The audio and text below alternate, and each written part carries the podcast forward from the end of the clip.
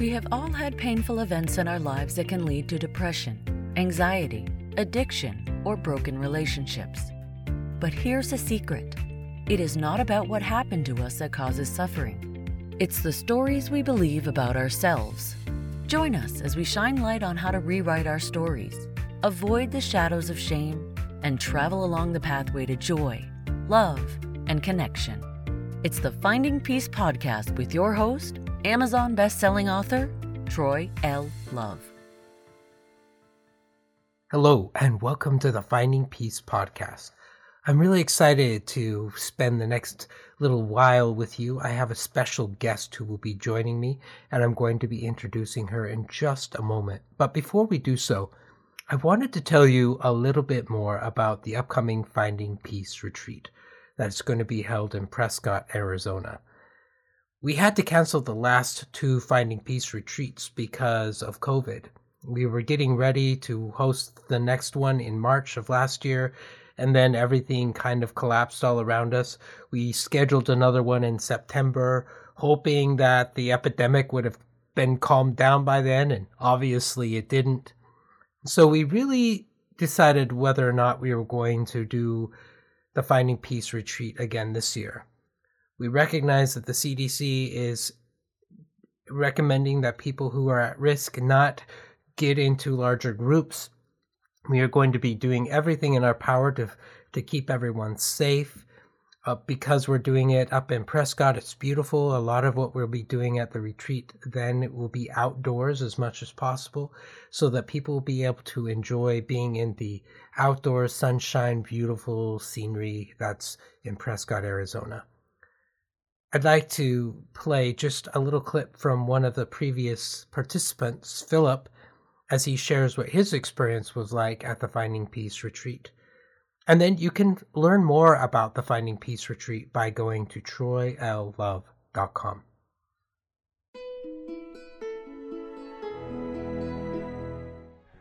Hello, my name is Philip Sestar. I'm from Atlanta, Georgia.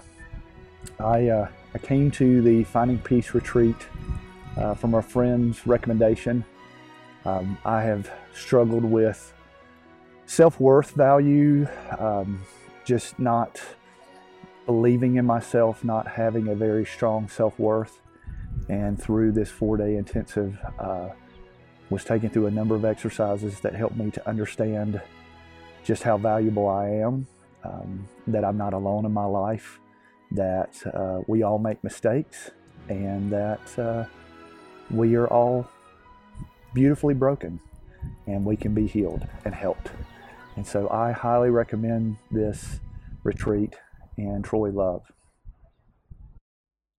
If you'd like to join us at the Finding Peace retreat, again, go to troyllove.com for more information. I'd like to introduce you to Elizabeth Power. She is the CEO of ePower and Associates, and I have to tell you, she is a delightful individual. You're going to hear her amazing story as I had the opportunity to interview her. Elizabeth is a sought after speaker, facilitator, teacher, and consultant. All she does is help people with change, resilience, and self care. That's exactly what we do here at the Finding Peace podcast. And she does it from the trauma informed lens, the trauma informed perspective. And I think you're going to love hearing her story. So please join me in welcoming Elizabeth Power. I have with me an amazing individual, Elizabeth Power, and I am so humbled that she would be willing to spend some time with me you're going to get to know her a little bit more as we do this podcast. And Elizabeth has some great experience with trauma informed care and helping people change their lives. And if you've been listening to the podcast for a little while, you know that that's what finding peace is all about trying to help people change their lives mm. so elizabeth i am so honored and grateful that you'd be willing to hang out with me for a little while Oh, Troy, you're just the best. Thank you so much. It's always a pleasure and delight to get to help people find peace. And that's one of the reasons I wanted to sit with you on this podcast, is because I think if there's anything I wish we could do, I mean, yeah, I'm an old hippie. World peace, it's important. Right. It, It starts with individuals. It does. It's not world peas either. exactly. well, thank you. Can you tell me a little bit about how you got started in in the world of transformation and trauma informed care? Mm-mm-mm.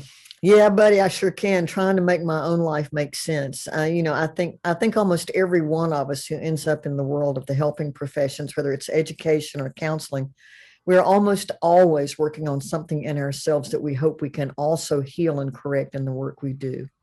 And for me, that's it's the same story, although I've taken a different bent or a different twist with it. Hmm. Yeah. I can, if as listeners to the podcast attest, uh, I talk a lot about the importance of doing our own work, but the whole reason why I'm here is because I had that similar journey of having to discover how to recover from traumatic experiences and find Mm-hmm. greater peace. So, can you tell us a little bit more about that journey? What that looked like? Well, for you? sure, sure, sure. I, am happy to. Um, I think the first thing I want your audience to know is that when we talk about things that overwhelm people, those events we call traumatic, um, it's much more important to look at the impact than it is at the name of the event. Hmm. Um, I remember a long back about, oh God, you know, I'm an old toot. Let's see. The diagnosis of PTSD was a blessing when it hit the books in 81 or 82. And I was working with a social worker at the time who had the good sense to know what she was looking at and stamp, there went that one. And let's let's start with those because um, it was we all think the first thing we think partly because of the way language has evolved is we think about abuse and neglect when we think about trauma we miss that anything that so overwhelms anybody regardless whether they're really short or really tall that they can't cope is what the brain processes as traumatic and for me i remember arguing for my own health which is a hard thing to do in a clinical setting because then you run into clinicians' beliefs and their prejudices and, and the clinical illusion and all of those things. But everybody kept saying, You must have been sexually abused to have this. I'm like going, Well, yeah, later on, but I don't think that's the beginning. I think you're I think you're looking at an effect rather than a cause. And I Mm. and I it's like I had to really fight for my own health there because most of the things that were the real root cause of the challenges I faced were things that were very ordinary for the times back in the 50s as now um, when young men got out of the military it was far more young men than young women then they would get a job the boss would promote them and they would have to move and that was simply the way it was. And so we moved a great deal before i was two. Your clinical head should be going attachment because that's a good place to head. Now again we think of people who have difficulties with connecting with other people as having had issues with abuse and neglect. There were no perpetrators in that in that moment Hmm. then my father died of cancer before i was 3 again there are no perpetrators there Right. but this prompted my mother to have to move back to rural western north carolina where she wasn't really exactly welcome or necessarily wanted because when kids left the farm they didn't exactly get welcomed home when they came back and mercy she had red fingernails in appalachia and this just did not work well Hmm. um, then i had rare diseases which put me on phenobarb for like six weeks and i was out of my body on a regular basis Hmm. probably the greatest relief i ever had and then I developed an orthopedic disability that was congenital that caused my knees and my hips and my shoulders. Every major joint dislocates. I can sneeze and throw body parts around the room, brother. Oh my goodness. But as a child, when I finally was able to look at it from everybody else's point of view, they all held their breath around me because they weren't certain when I was going to fall on the floor screaming because a kneecap was out of place. Hmm. So you got to understand now, it could have been homelessness, it could have been natural disaster, it could have been other medical crises, it could have been, could have been, could have been. And, and those things all set me up because they made me invisible to adults, which Mm. meant I was the perfect prey for every predator. Hmm. But you don't solve these issues by looking at, at the perfect prey for every predator. You solve them by looking backwards and see where did I get stalled out developmentally? And this was something that I had to fight for in my own healing. Yeah, one of the uh, the the premise of the work that I do, I call them attachment wounds, and you Mhm. identified two of them: abandonment and abuse. But loss is the first one, Mhm. yeah. and and everything you just talked about. There are no perpetrators with that wound. It's No. it's just the part of life that is Yeah. difficult, but it doesn't mean that it doesn't hurt, and it's not. That's correct. It doesn't mean that it doesn't cause you, you know, again, your developmental age. I was like two and a half when my father died. So, of course, I thought I was responsible for his death for about 35 years. I mean, Right, that's what kids that age do. Right. And so, pathologizing what is normal became an issue because I saw so much effort spent on making me sick hmm and not much effort on helping me get, quote, better. And I remember the day that I said, if I were better, how would my life different, be different? And I don't think this is a question that gets asked often enough. hmm If I were better, how would my life be different? And I realized, well, I'd still be making a living. I'd have friends that last, friendships that lasted a long time. Um, I would be able to tolerate the discomfort of my own life as I waddle through it. Because that's one thing we don't develop a lot is the ability to tolerate discomfort, which is Mhm. necessary in all of life. I've never seen a baby that came out and said, "Oh, oh, oh, let me go back in and do that again." Wow, that was fun. and I'm pretty sure that the that the caterpillar that turns into goo inside the cocoon doesn't think too much of that when they emerge a butterfly if they remember it. right. Um, so I began very early on, long before trauma informed care was ever a phrase, to say to people, if you don't like what I've become, then you need to not like what happened to me, the ordinary things and the extraordinary things. Oh, I love that. Uh, because that, and I actually had the nerve to say that on Montel Williams back in 92. Because back in 90, after about 13 people died in my life at one time, and I'd become sort of a public figure talking about helping people cope with change um, in the corporate world, I was diagnosed with multiple personality disorders as- it was called back then. Mm. And it was a perfect, it was a perfectly appropriate diagnosis, but it's not one I expected.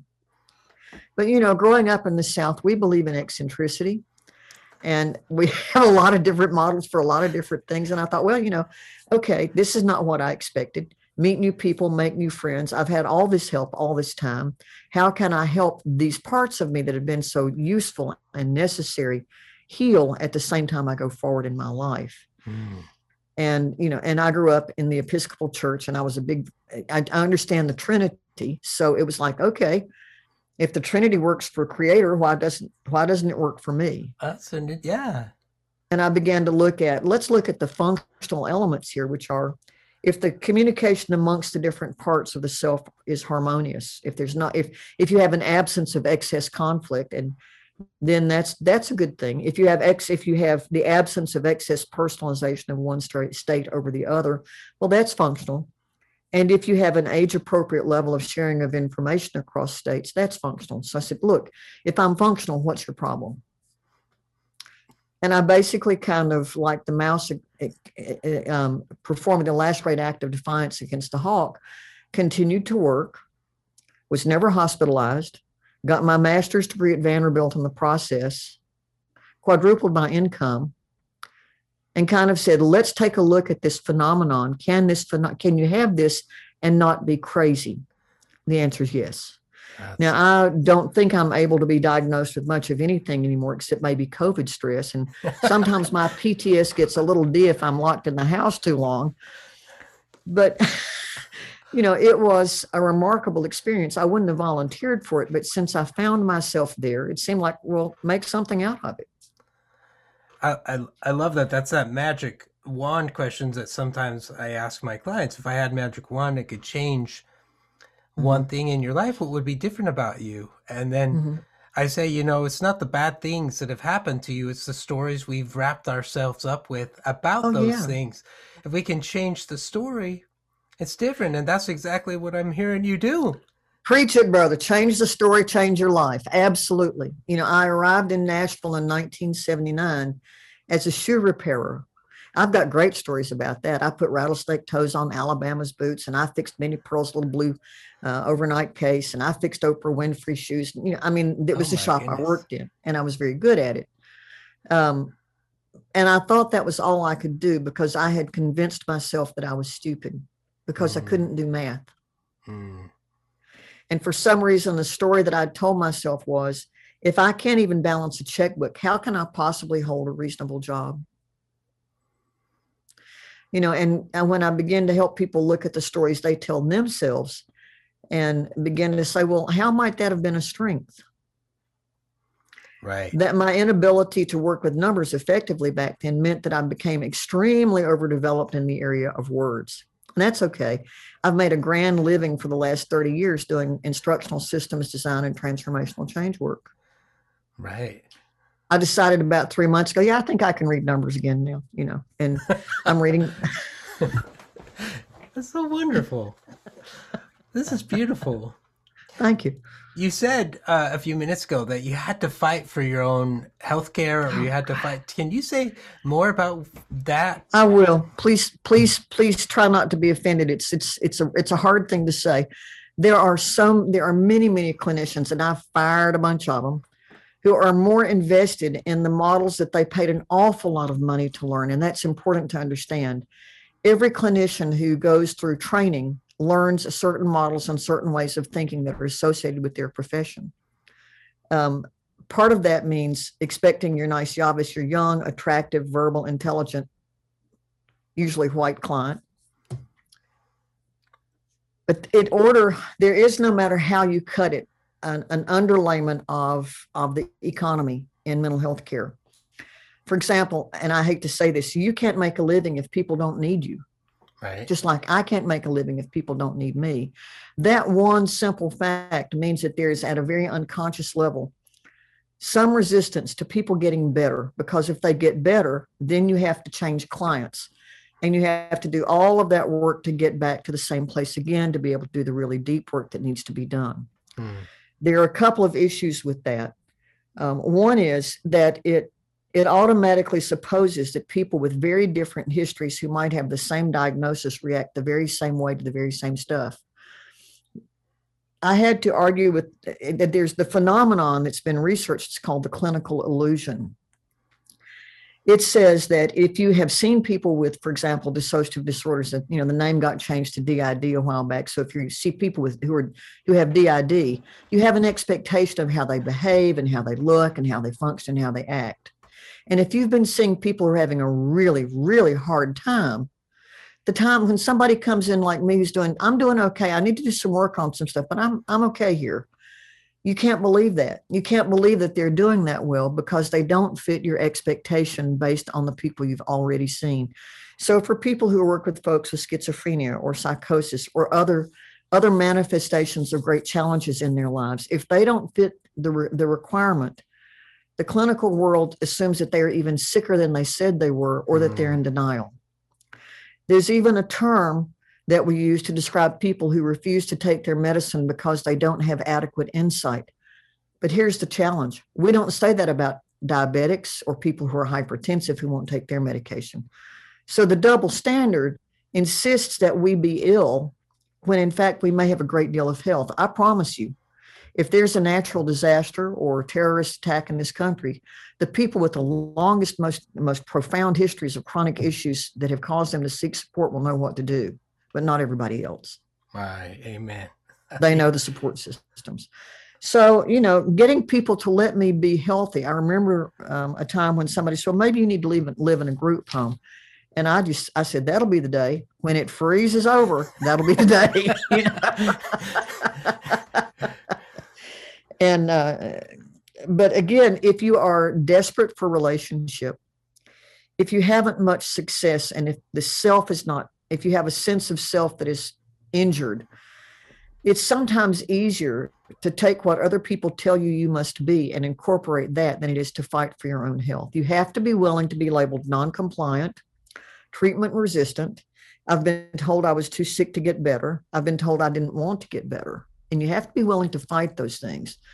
Now, it would be easy for me to go off on the clinicians who said those things. And I also know, as much as I resent the behavior, they too were doing the best they could. hmm But I'm not sure some of them had the business, had any business being in the business, No. you know. So that's what I mean. I'm, I'm sad that you had to go through that. uh, it's all right. It helped me get to here, you know, and that's the whole thing is I had the good sense not to believe the lies. That was the mm-hmm. most important thing. You know? Yeah, those stories, I tell you, the stories get pounded into our heads and it's so hard to rewrite that narrative. Yes, and I think it's a real challenge for clinicians and clients both, and for every, anybody. If you've never even seen a therapist, and you decide to change your story, I have to tell you, it's it's a matter of little choice by little choice, stacked on top choice on top of choice, on top of choice, just making the choices over and over and over again. And if you find yourself away from a choice that's important to you, going back to it, right, it's stacking choices. Uh, one of the questions a lot of people ask me is how do you rewrite those stories? How do you do that? And I'm, I'm wondering if you have any thoughts or how you answer that question when people ask that. Um, I ask people when they say, How did you rewrite your story? I say, Well, how comfortable are you being uncomfortable? Hmm. Because anytime that you go through change, we know that all trauma is change, but not all change is traumatic. And when you look at the simple dynamics of how change affects us, you know, it feels pretty yucky. I remember the very first time I sat down in front of a computer and it was a, a black and an amber screen. And every time I hit the wrong button and go, you know, and I would think, oh my God, I'm going to die. You know, I'm too stupid to live, you know, and I would shrink down in my seat and I would go, you know. Um, and in reality, all I was doing was learning a new skill, but I mm. felt angry and irritated and frustrated and deficient and defective and frightened, um, and all of those negative things that we feel with change. If you're going to rewrite your story, getting comfortable with those as markers of change is the first step. Mm. To realize just because these are the feelings doesn't mean they're the facts. All I was doing was learning a new skill. That was the fact. And in truth, the first time I stood up to a clinician and said, I don't think so, which was probably developmentally appropriate for me in terms of my healing, I thought I was going to die. Mm. I, I already figured, oh, can't do that, you know. And now I teach clinicians. Isn't that interesting? Um, but learning to recognize that it's easier to get stuck in the things that we miss the pity, the sympathy, the comfort, the attention, the care that comes with being in failure. That's, that's, we all have a need for those things, certainly for the sympathy and the comfort and the attention. Um, and when we get used to those coming as a result of being victims and living out the victim personality, um, or being injured or being less than, almost like a dog rolling over to show us its belly, we miss out on the self respect and the self esteem and the responsibility and the access we can have. But to get to those states, those positive benefits of the success we create, we have to go through change and it still feels really, really weird. Uh, so getting used to being comfortable in discomfort's the first thing. And I think the next thing is is recognizing what is the life you want. You know, I wanted to own a home. I wanted to have successful employment. I wanted to make a difference in the world I was in because I saw early on that the real goal is to reduce the time and the trauma and the cost of healing for everybody, clinicians and clients and um, looking at how does change play into that became a big issue for me. And So I, I leveraged changed change to realize I'm really good at a lot of things. I'm yeah. really good at writing. I'm really good at teaching. Now I'm going to become a teacher. Hmm. And I, I, the first time I thought about that, I'm like going, oh my God, no. My mother was a teacher. My sister was a teacher. I'd rather be nibbled to death by ducks than teach for a living. and it, when I realized I love to help people learn, hmm. that's what I love. Then I was comfortable becoming an educator. And speaking of that, you wrote a. Uh, you've. i am sure you've written more than one book. You just you wrote a recent book. Can you yeah, tell us a little bit about that? I can. I can. Look, there's never going to be enough clinicians in the world for the people who need to be supported. Over 24 million prescriptions for sertraline got written in 2018. Half of those could have probably done with therapy or counseling and exercise, but there'll never be enough people to see people twice a month if you, if you just take 12 billion of those. Right. And so I, I crosswalked social emotional learning skills, which is what we teach kids, with emotional intelligence, which are the same skills, And we surveyed 4,000 clinicians online last year and said, how would it be? How, what would happen to your work with people if they came in with higher levels of these? Self awareness, self, you know, all of this, those skills. And it was universally be much easier. Um, duh.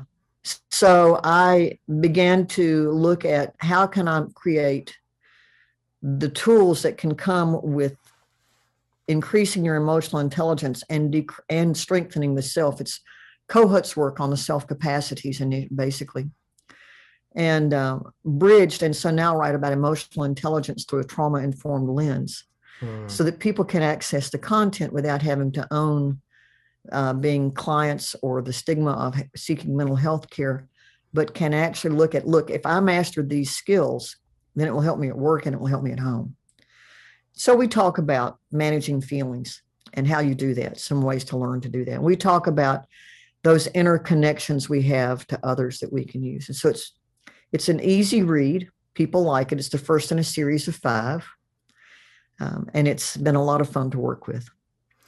Was what is one of the key principles that people could take away from to help them manage their emotions? Wow, I'll tell you the one that's been most useful for, to me today. I've been dealing with some stuff with with bookkeeping. Um, the number stuff there's that thread. Right. And when i when i find my anxiety rising because i'm dealing with something mathematical and i hear myself saying but i don't do numbers. I can't i can't add and subtract and divide and multiply. I think wait a minute you wrote a paper in college on the relationship between the fibonacci formula and pascal's triangle as evidence of determinism in nature. You have a black belt. You are a six sigma black belt. What is how does it help you to believe that? Hmm. and so i and i don't say you know how can you lie but it's how does it help me to believe that i can't do those things? It keeps me from dealing with the anxiety that rises when i look at numbers.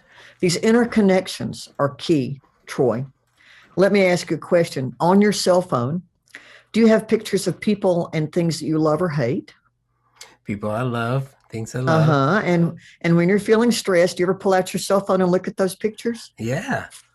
And does it make you feel better? Yes. There you go. So beginning to catalog all of the connections that we have that we can use to help us self-soothe, even though the way we might do that today is different than we did when I was a child, is still very valuable. Hmm. Family recipes. I'll bet you've got one. I have a couple. I do imagine having a potluck with people who bring their favorite family recipes and mm. everybody tells the stories. Mm. You know, those interconnections that we can call on when we soothe are present even for us in the worst of times. Um, I, I, would say that Viktor Frankl capitalized on them oh, tremendously. Absolutely. Uh, the songs, the playlists, the clothes that we wear because there's something somebody gave us, the jewelry we have that some that we some. I mean, okay, that big rock that you got in the D I V O R C E, you might wear that just because you got the big rock, but basically. what are the everyday reminders that we have? Uh, yeah. Transitional objects in social work theory, but interconnections in self psychology. That's so beautiful. That is absolutely one of the primary things about finding peace I tell people we're wired for connection. And yeah, dude. Yeah. We are wired. So how can we foster those connections, remind ourselves of those connections, build those mm-hmm. connections? It's Beautiful. here's an example. Your first name is Troy. I have a cousin named Troy Cannon that I hadn't thought of in years when I saw your name. Hmm. I wonder how Troy's doing. I can go out and look up and see if Troy's on this side or the other. We had a band director named Mr. Love so when I looked, when I when I connected with you, automatically my brain began to go back to these connections. Mm. So that beautiful. are positive. Yeah, yeah, so beautiful. It's easy. You don't have to pay sixty-five dollars an hour to learn that. I wish that more people knew that skill, though. That's why I did this. We've got to get these skills out because if imagine that I came to you and I and I don't have these skills, we have to start from such a different place. Right. But if I have some of these skills, if I've expanded myself so that I can tolerate, you know, it's like I, if I come to you only able to hold three ounces of glasses cleaner and I need to be able to hold 33 ounces, I'm in trouble hmm. because every time this, every time my cup runs over, I'm going to dereg, I'm going to be dysregulated. I'm going to be freaked out. I can't think. I can't function. So, strengthening the self is the key work that's so important to make it easier for everybody. We don't have evidence-based protocols are sweet, but they they are often used at the expense of relationship. If we're going to degrade the clinical process so that we don't have the 45 or 50 sessions that we need to really build that deep, deep relationship to do the deep work, we have to help people prepare for doing the deep work with less front end time. Absolutely. And that's what this does. I'm excited to go read it. Ooh, cool. I love it. I love it. Thank you.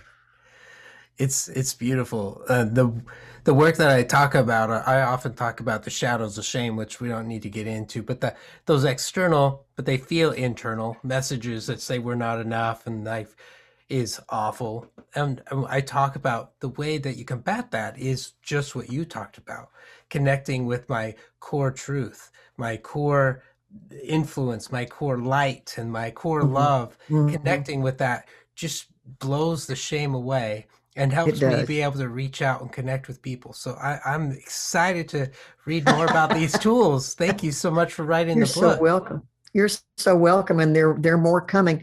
The next one, I surveyed my audience and I said, "What do you want next? Do you want re- changing lenses or claiming culture?" Hmm.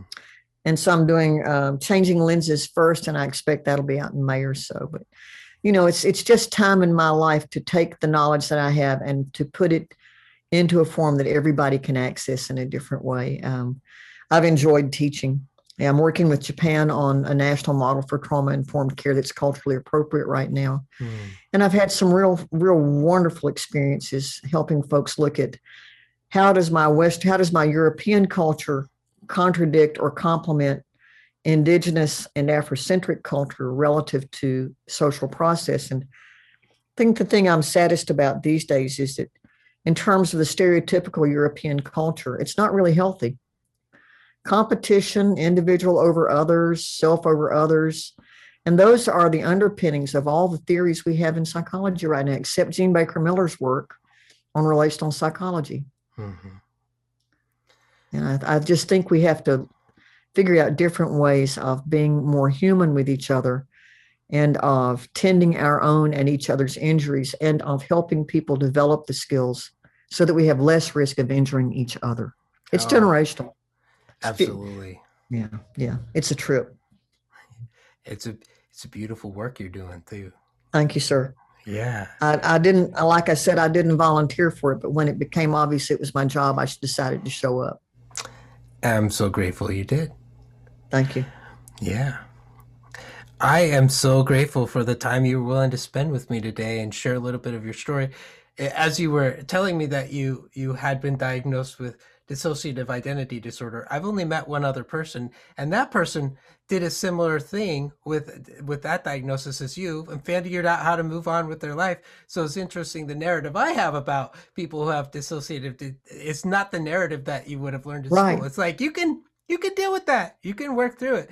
So it's uh, wonderful that you were willing to be vulnerable and share that part of your story. And it just Thank to you. me says we don't have to be entrapped by the stories and the No. stories we tell ourselves and the stories other people tell Right, us about right. us. We can we can find our own truth and live it. Well, we can, and there are some really funny jokes about that. I remember when the DSM five came out, and one of my one of my colleagues, who's a clinician, said, "Well, I guess you're a did now." I said, "Well, you know what? I might be a did because I got done to, but when I get done, I'll be a done did." And, she, and we we laughed and hooped it up. You know, it's. I, I think. Um, do you know Frank Putnam's work on Mhm. state dependent? Go out and look up Frank Putnam, P U T N A M. His most recent book on state dependent learning and self is really a remarkable text. There's a large community of people who are plural, the plural community. And what many of us have found is that the the degree to which the people around us buy into what they expect us to be, which is either functional or dysfunctional, dramatically influences how we function. Mhm. And those are expectations that need to be shifted by everybody. But you know, it's a it's a it's an interesting phenomenon. I uh, the other challenge we have is as with any diagnosis, if I say I never had it, if I don't if I don't own it, and and be comfortable talking about it, then I'm in denial or dissociation. Mhm. So basically, the minute you get a diagnosis, you're labeled with a stigma badge the rest of your life. Ugh. I that is one of the things I hate the most. And when I'm having somebody inside, I, I have to give them the diagnosis so that we can build their insurance. Right. And, and yet, I'm like, I just need you to know that I don't see you as this this label. I see you as a human being. I hope that you can know that. And I hate it. it it's I sometimes I want to figure out how in the world can I do that without having to give you a freaking label. Well, that's why I went into education. Mm, uh, back in the 90s. My master's degree I got in 97. And I thought, I'm not willing to label and judge people. If these are the natural consequences of things that happen to folks, mhm. even now we're seeing in schizophrenia and in psychosis that these are predominantly caused by experiences that overwhelm people. I'm Uh, not saying there's not a biological component, but it's a chicken and egg thing. mhm. If these are the natural consequences of life as we live it, then what is the reason we're pathologizing the normal? Ah, amen. Oh, uh, right there. Yeah, you know, so, and I'll come talk to you anytime you want to talk. You know that. Uh, appreciate that. we have a loyalty statement here that goes as long as as, as long as if I've got a biscuit, you've got half. Oh, So just know that I'm here with you. oh, thank you. You're welcome. Well, I love your light. I love your gift. I I love what you've done with the journey that Thank you've you. been on and your willingness to share your truth and your insights with us. Thank you so much for spending some time with me. You're deeply welcome. And if folks want to get a look at who I am, they can crank right out to elizabethpower.com and find me there. And they can you can find my work, my my book on Amazon. I will tell you a funny story. Or on Apple Books. There's a woman named Elizabeth Power who is a, a romance novelist in, in the UK. Honey, let me tell you. and when I put the book in the district, and I knew she was there, um, I've I've run into her a couple of times before. She's she's very gifted at writing romance novels, but I'm not a steamy writer. And so here's here's my little book on trauma and on on on you know strengthening yourself and getting your stuff together and making it in a little pile and everything. And underneath it, also by Elizabeth Power. And here are steamy romance novels. I'm like, that is awesome. oh, that's funny. Thank you. live, laugh, and love. That's right. Hey, that's part of how we survive this world. So, Isn't it though?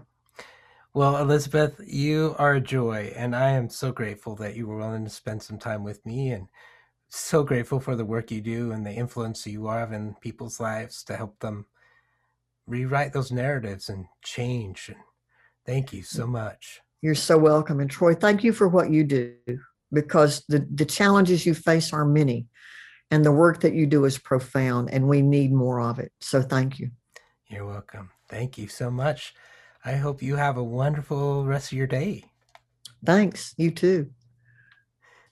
You've been listening to the Finding Peace podcast. If you loved the show or want to ask a question, let us know by going to troyllove.com. There, you can also learn about the Finding Peace 5 Day Challenge. Remember to subscribe to this podcast so you won't miss the next episode. And if you are listening on iTunes, please give us a five star rating. It helps other people find this podcast more easily. Thank you for spending part of your journey with us. Copyright Finding Peace Consulting.